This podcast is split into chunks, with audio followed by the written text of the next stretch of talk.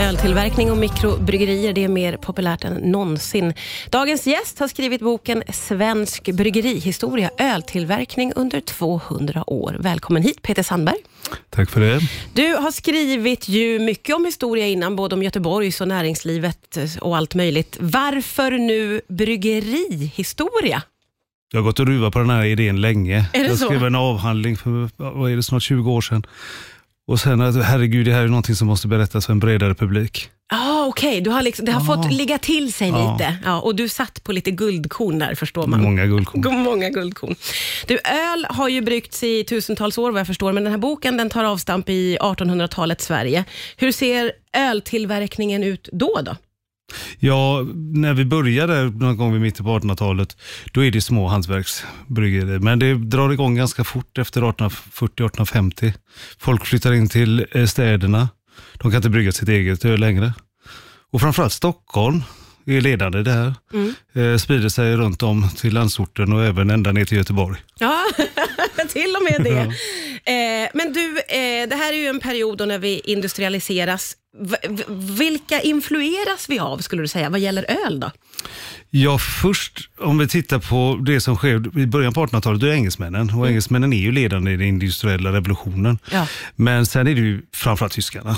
Ah, Okej. Eh, eller bayerna, alltså Tyrolen. Ja. Eh, det var de som visste hur man bryggde ett bayerskt öl. Ett eh, underjäst öl, ljus lageröl. Det hade vi inte innan. Nej, okej. Och, men då, då, fick vi, då blev vi inspirerade utifrån om, vår omvärld då? Ja, svenskar åkte ner och lärde sig och tyskar kom hit och öppnade bryggerier. Och framförallt i Stockholm hörde du på alla gamla bryggerierna, de hette ju något tyskt. Mm, ja, just det. Just det. Ja, men det stämmer ju. Det stämmer ju. Eh, och, och var det den ölen som efterfrågades då? då? Inte till att börja med. Nej. Det var ju den gamla svenskölen, en ganska blaskig överjäst variant.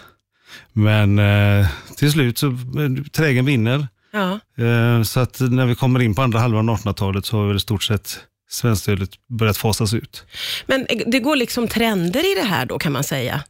Ja, eh, eller trenden är ganska lång. Det dröjer ända fram till slutet på, på 1800-talet innan eh, pilsnen slår igenom. Det är också en eh, bayersk typ öl egentligen, fast den är mycket ljusare och mycket friskare. Ja. Det är ofta det vi relaterar till. En bayersk öl var ganska, ganska mörk. ja. Men den vanliga stora starka som vi dricker idag, det är en, det är en pilsner. Men den där gamla svenska blaskölen, vad var det för någonting egentligen? Ja, ett svagt öl.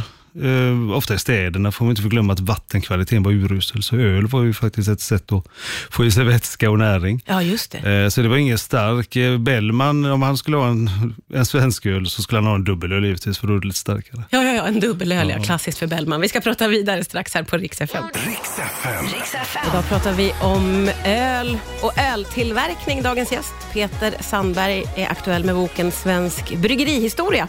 Öltillverkning under 200 år. Och vi har tagit avstamp i 1800-talet och det blir viktigt att marknadsföra ölen. Varför då? Ja, det poppar upp bryggerier precis överallt. Ja, det är så? Eh, Och i städerna framförallt så eh, blir konkurrensen eh, stenhård. Så marknadsföring är en automatisk utveckling i detta. Ja. Eh, Så att du måste ju synas för att ditt öl ska drickas. Ja, just är det. Ja, och det här är i samband med att vi har fått in de här influenserna från Tyskland och Ja, Bayern ja. och, och då, då poppar det upp Då lite fullständigt överallt. exploderar det. Ja. Eh, och eh, nykterhetsrörelsen gör sig påmind. Hur påverkas öltillverkningen av det skulle du säga?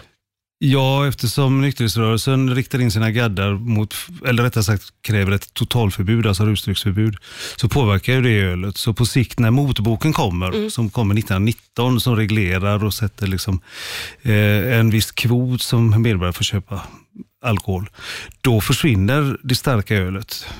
Eh, och vi får kvar det som vi kallar pilsner klass 2, ungefär som ett folköl idag. Ja, just det.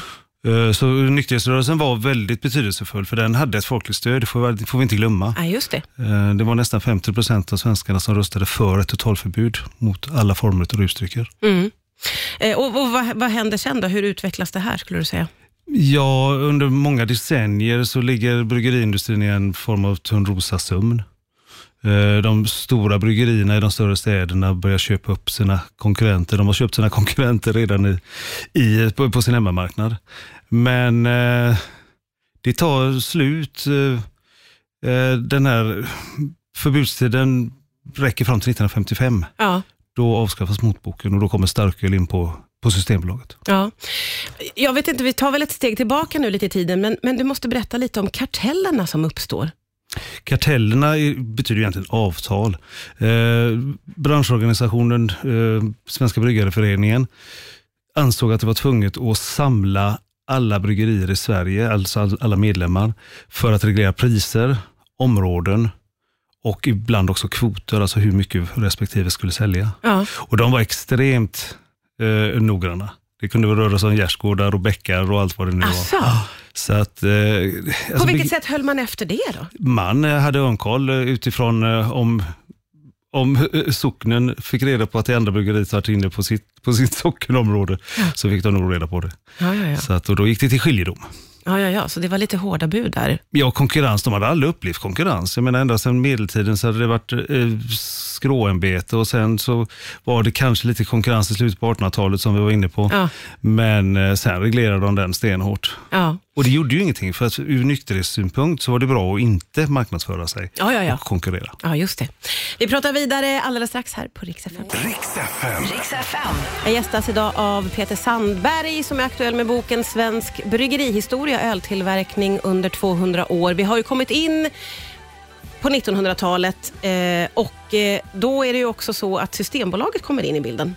Hur påverkas öltillverkningen av det då, skulle du säga? Alltså Systembolaget hade ju funnits i, olika former i olika delar av landet. Men öltillverkningen påverkas egentligen inte speciellt mycket. Det är de gamla aktörerna som är på marknaden. Däremot så öppnade det upp eh, marknaden för utländska bryggerier. Men det dröjer tio år, från 1955 till 1965, förrän det riktigt tar fart. Då vi får något som kallas mellanöl. Ja, det. Och det släpps ju i den vanliga livsmedelsaffären eller vad man nu kunde köpa det utan åldersgräns till att börja med. Och då tog det fart. Då var det många av de här äldre bryggerierna som inte hade köpts upp av de stora konkurrenterna som vädrade morgonluft. Ja, ja, ja, okej. Och eh, man får väl säga att mellanölet blev en succé. Ehm, så pass stor succé så att man ansåg att ungdomsfylleriet ökade dramatiskt. Och det förbjöds 1977, alltså 12 år efter det kom. Mm. Tiden, vilka eh, svenska stora bryggerier är det vi pratar om? Ja, Stockholm, Göteborg och Malmö, Three Towns som det TT som det ibland kallas, det var ju de riktigt stora och de gick ihop. Eh, Stockholm och Göteborg, Göteborg har redan köpt Malmö, 1964. Och sen är det som heter Pripps bryggerier då. Just det. Det var det stora bryggeriet som hade nästan 60 procent av ölmarknaden. Ja, Sen har vi Falken, alltså de som Falcon och Tingsryd i Småland. Eh, Grängesberg uppe i, som numera heter Spendrups. ja, ja. ja. Åbro i Vimmerby som lever kvar. Där det fanns, och Vårby, Konsum hade också en ganska stor bryggerigren. Mm. Eh, det är ju sedan några år tillbaka en riktig jädra boom vad gäller mikrobryggerier. Eh, varför fick de sånt genomslag tror du i vårt land? Det är inte bara vårt land. Det är en internationell trend det här. Eh, ingen kunde tro liksom, någonstans i slutet på 1980-talet att det här skulle smälla till så på det sättet. Men det är klart, du har en vurm för närproducerat. Du får ett ökat kvalitetstänkande när det gäller hantverk. Eh, vilket påverkar alla former av livsmedel givetvis. Det är en livsstil. Eh, att, att det blir sån exceptionellt stark ökning efter 2010, det förvånar även mig, för idag har vi över 500 bryggerier. Nej, förlåt mig, 450 bryggerier. Ja, det är otroligt många. Eh, mot att vi var under 20 på 1980-talet. Ja. Och då var det antal tillverkningsställen jag räknade med när det var under 20. Ja. Men du, eh, vad tror du om framtiden då för svensk öltillverkning? Jag tror det ser, det ser jätteljust ut. Ja, Eh, sen kommer ju vissa, vissa av de här är jättesmå, de är ju verkligen mikrobryggerier. Eh, vissa kommer falla ifrån och vissa kommer komma till. mm. Men eh, det finns ingenting som jag ser som på något sätt hotar bryggeriindustrins, eh, eller bryggerinäringens eh, ställning. nej. Peter Sandberg, tusen tack för att du kom till Rix FM idag. Det tackar jag för.